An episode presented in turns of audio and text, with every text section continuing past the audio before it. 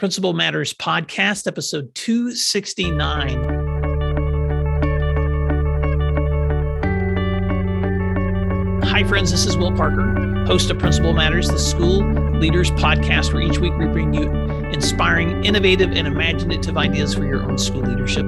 This week, we're talking about leadership at every level with my guest, Janelle McLaughlin. Janelle McLaughlin is an education consultant for advanced learning partnerships, working with districts all across the US. She is a former curriculum director for Manchester Community Schools in Indiana. Prior to that role, she spent 14 years as a classroom teacher. Her experiences range from job embedded coaching for teachers and admins to leading effective, collaborative, and facilitating action plan developments. Ms. McLaughlin has a strong belief in the power of education and the role leaders play in building a strong foundation for their organization. She has worked with education leaders in over 30 different states and two countries, and she's presented on numerous topics at national and international events. She holds a BS and MA in elementary education from Ball State University. She's obtained further licenses in school leadership from Indiana Wesleyan University and gifted talented education from Manchester University. She's also the author of the new book, Leadership at Every Level Five Qualities of Effective Classroom Building and District Leaders, published by Solution Tree Press. Janelle McLaughlin, welcome to Principal Matters Podcast. And I always like to ask my guests to fill in the gaps on that intro and tell listeners something else they may be surprised to know about you. Hi, Will. Thanks for having me. Um, gosh, well, that intro was lengthy. so filling in filling in the gaps. Well i will say i kind of fought the idea of becoming an educator when i was younger. And i i remember always wanting to be a teacher and always loving learning. I had an older sister so usually when we played school i was the automatic student. But um, I've always I always loved kids and I found myself volunteering at church and different things where I was the one kind of leading younger kids but my mom was a teacher and I didn't want it to be this thing, well, I just became a teacher because my mom was a teacher. And so um, I actually spent a lot of time my junior year in high school thinking I was going to be a physical therapist and volunteering in a physical therapy department and um, figuring out that it looked really boring. So apologies if there's any physical therapists on on the podcast listening, because I'm sure it's not boring. But to my 16 year old self, it seemed boring. And once I decided to quit fighting it and embrace the fact that I was supposed to be an educator, um, I haven't regretted it since. So it's been a super fun journey, um, and it's been a long time in the education field now.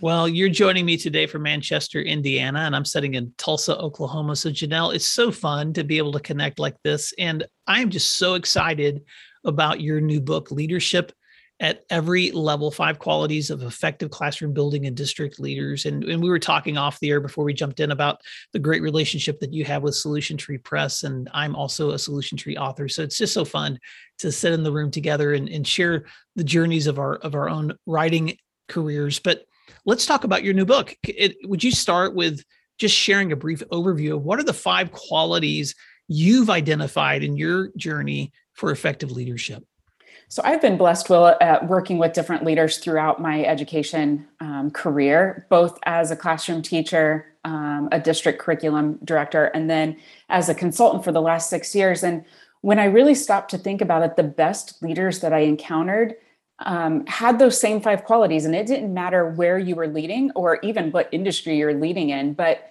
those leaders tend to all be relational, where they're going to put relationships first they're innovative in their thinking. They're not stuck in the traditional, this is the way we've always done it type of mindset. They're flexible so that they can be adaptive and really listen to different ideas that come their way. They have integrity and they're lifelong learners, which I know is a phrase that gets thrown a lot of, around a lot in education, but it doesn't um, it doesn't take away the fact that you have to be a lifelong learner if you're going to be an effective leader. I so love that. And just on a side note, to be uh, to be a little coy, I was trying to think, what kind of acronym can we make out of it? It almost spells rifle. But what I love about those qualities relational, innovative, flexible, having integrity, and being lifelong learners. Let's apply that for just a moment to the work that education leaders need to keep in, in mind, because I know you do a lot of work with teachers, instructional leaders, and principals. And in this podcast, a lot of our leaders are either aspiring leaders or they're veteran leaders who have been serving at the building level or the district level Um, why don't you grab one of those for a moment and just talk about why that particular area is one that you see is is important in the work that you've done in school leadership? You know, I am gonna I am gonna grab that lifelong learners one. Um, I remember as a classroom teacher, I I was under the impression that everyone shared the same mindset as I did. You're kind of isolated because you're in your classroom. Um, I was an elementary teacher, and I knew that teaching writing was super boring. And for me, and the way I was teaching it was boring for my kids. So I started investigating um, Writers Workshop and that framework. And nobody else was doing it in my school, which was fine. But I had to do that that learning on my own and implement it in my classroom. And I saw unbelievable changes in the quality and joy of writing for my students. So fast forward to when I become a, a district um, administrator, and I was at a very small district. So when I say I'm a curriculum director, um, I always joke that I did everything the superintendent didn't want to do, which was his entire job. And I guarantee he's not listening to this because lifelong learning was not one of the things that he was um, really grabbing onto. So, anyway, um, one of the things I did was lead professional development for my district. And I that was when I found Twitter. This was in 2011. So, if you've been on Twitter way longer than that, I was a slow learner. But anyway, I remember sharing with a group of teachers that I held in in high respect um, about Twitter and how it just like boosted my professional development. And and I said, hey, in 15 minutes, I can get on Twitter and I can find something that adds value to my craft. And I just remember the one teacher looking at me and saying, "You expect us to do that on your on our own time?" And I was so flabbergasted. I think I just was speechless because I thought, no, I'm sharing a cool resource with you. Number one, nobody ever said it was an expectation. But number two, if you don't have 15 minutes to add value to what you do as a classroom leader, then we've got a whole other problem there. And that's what I see even fast forwarding now today in my work as a consultant. Many districts, and I'll say most districts, tend to invest their professional development dollars in teachers, which I highly value. There are frontline educators, right? They're working every day with those kiddos but our building level and our district level leaders have to have that same growth mindset and have to continue building and, and investing in themselves and their own learning. And so, whenever I get to work and coach with those leaders, um, the, the work that carries on beyond their office is what is super exciting to see. So, it trickles down, it has a much broader effect than what they might think it's going to be when they first um, invest in that. Wow, Janelle. I, I'm so glad you told that story. And I just want to pause for a moment and speak directly to Principal Matters listeners because one of the things I think that's so important about leadership growth is reflection, is just taking time to ask myself, what am I learning in this situation? What could I do better next time? And then refining my practice and taking my, you know, steps accordingly. And so the idea, I think sometimes that lifelong learning becomes a passion for those who are invested in growth and sometimes I forget that not everyone has that same investment. And I, can remember distinctly a conversation with another education leader. We were driving to a meeting together. This was several years ago at, a district where I served, and she was just commenting similar to, to what you were saying. She was like, I'm really surprised how many other leaders I know that don't take time to go collaborate or don't connect with other leaders or don't connect with learning. And I remember at the time just being pausing and re- recognize I didn't think that was novel for those of us that love to do that. And so Principal Matters listeners, you you wouldn't be listening to this if you weren't already a lifelong learner. So kudos for those of you that take time every week to connect with content like this or other podcasts or books or learning. And and kudos to you for modeling that for the people who you lead. Um, anything you want to add to that before I ask the next question, Janelle? Well, I will definitely reiterate the fact that podcasts are a perfect way to continue your learning. I have heard people say, well, I just don't have time but that that's just like exercise right? You have time if you make it a priority and podcasts is are one of those things that i know i can always have time. There's always a drive where i can listen or there's a walk that i can go on. There's always time to be able to fill my um, learning bucket through a podcast. Oh, whereas oh, yeah. articles and books i have to be a little more intentional with that. Yeah uh, me too. Doing the dishes mowing the yard going for a run picking up the kids. I'm just like, I'm so grateful for the opportunity to like have something really valuable to listen to during those gap times instead of just turning on the radio. exactly. Um, so I, my, my next question is you talk a lot about leading with both the head and the heart in your new book. So can you explain why that's essential to you for strong leadership? Well, this kind of goes back to um, when you asked me to to share something that might surprise listeners. And i and i wasn't even i didn't know i was going to share that but all of the different ideas of professions that i had throughout my life the thing that they all shared was, were that they were servant positions. They were about helping people in some way. And i don't think that anybody became an educator just because they love science. Because the, if you love science you're going to do something with science. You have to also love people. And so educators all begin the profession. Sadly, some of them lose it, but they all begin the profession with this desire to lead with both intelligence and a heart for servant leadership. And so um, that was a recurring theme is just that servant leadership mindset in the best educational leaders. So that's where the head and the heart come together. Well, I love that analogy. And I like to, when I'm doing some training with leaders, I often will show like a visual of the human brain. And we talk about, you know, I don't know if you've ever seen that Mercedes Benz image that they did in an ad years ago where the the right side is just this beautiful rainbow of of of colors that are glowing and exploding on the page and then the left side is all these these graphs and patterns and it's just a reminder that in the, the even in learning we use both sides of the brain you know one's expressive and the other's more analytical. Man leadership's the same way. I mean we've got to the head and the heart you've got to be able to understand the processes and the patterns.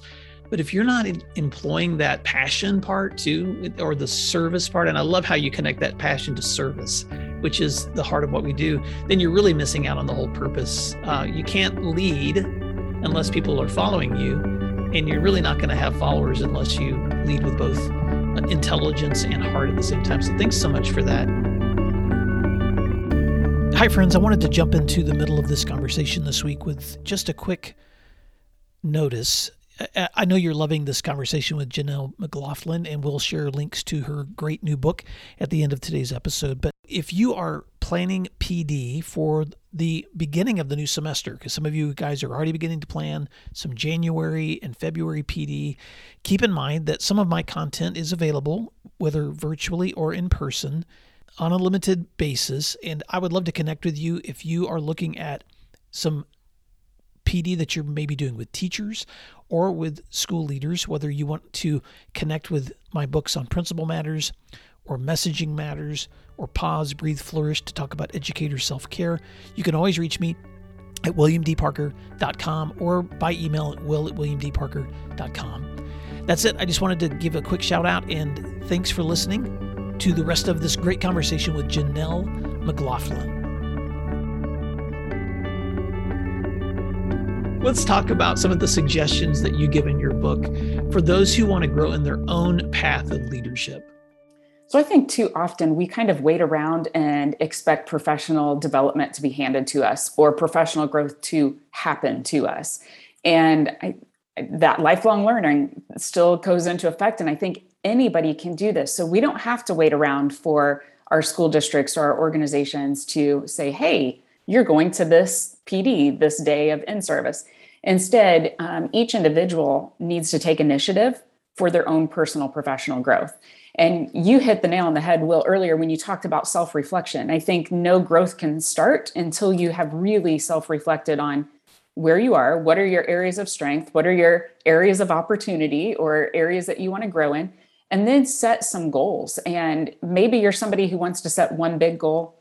Um, I like to set those three month, six month, 12 month, five year type of goals.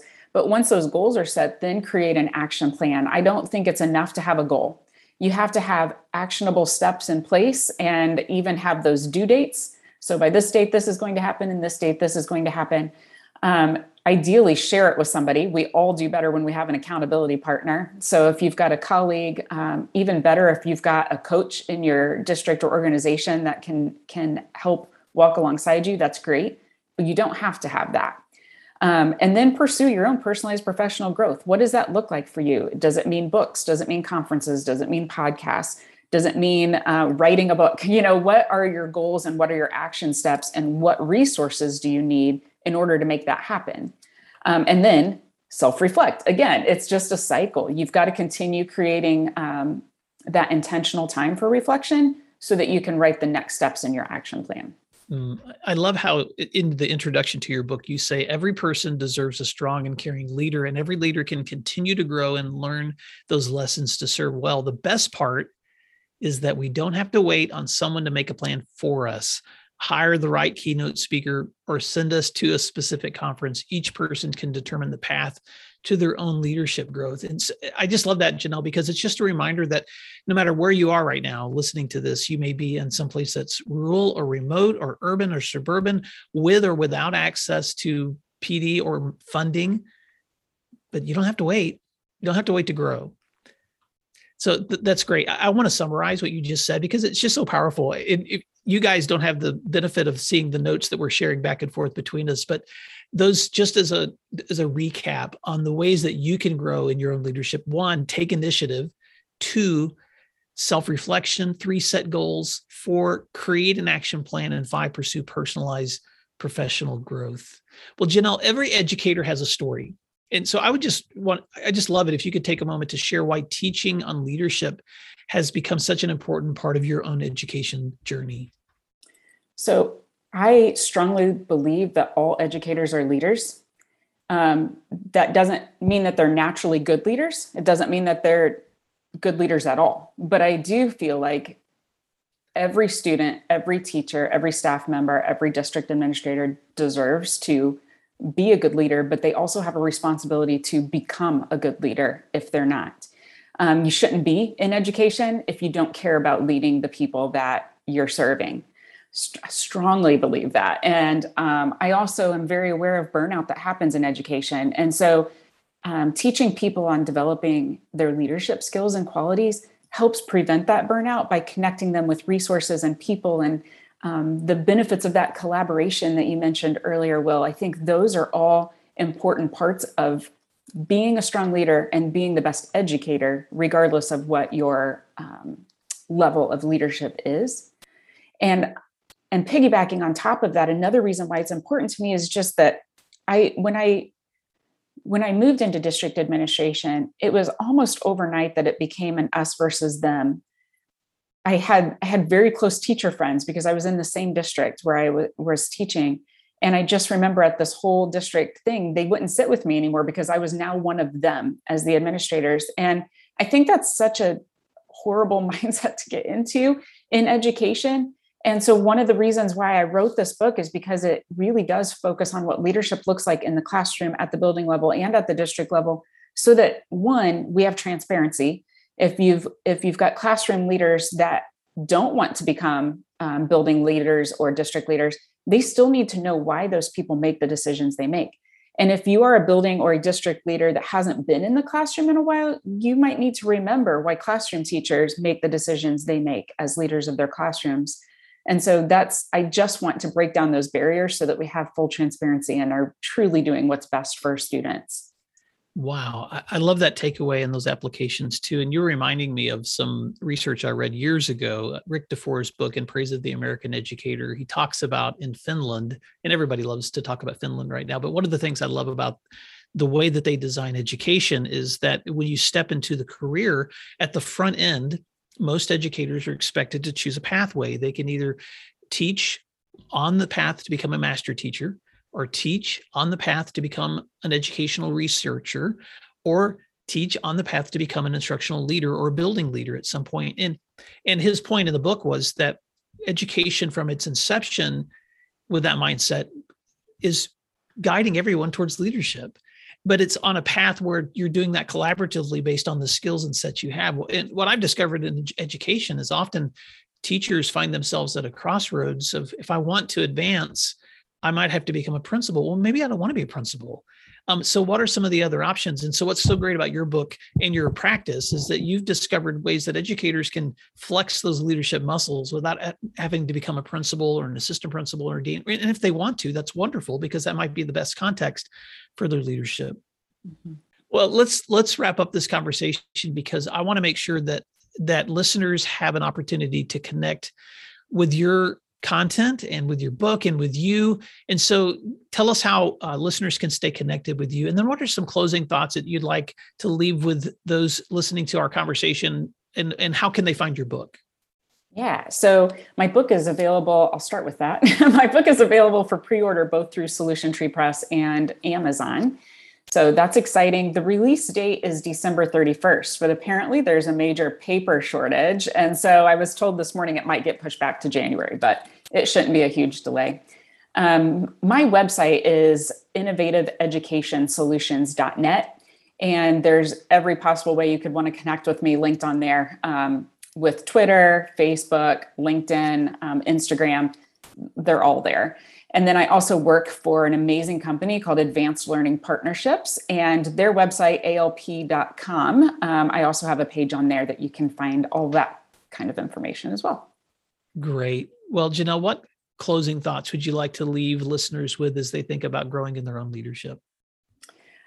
I I just want to go back to that it all lies in your hands. It's not you don't have to wait for anything to decide what you want to grow and build in um, just take that initiative and start.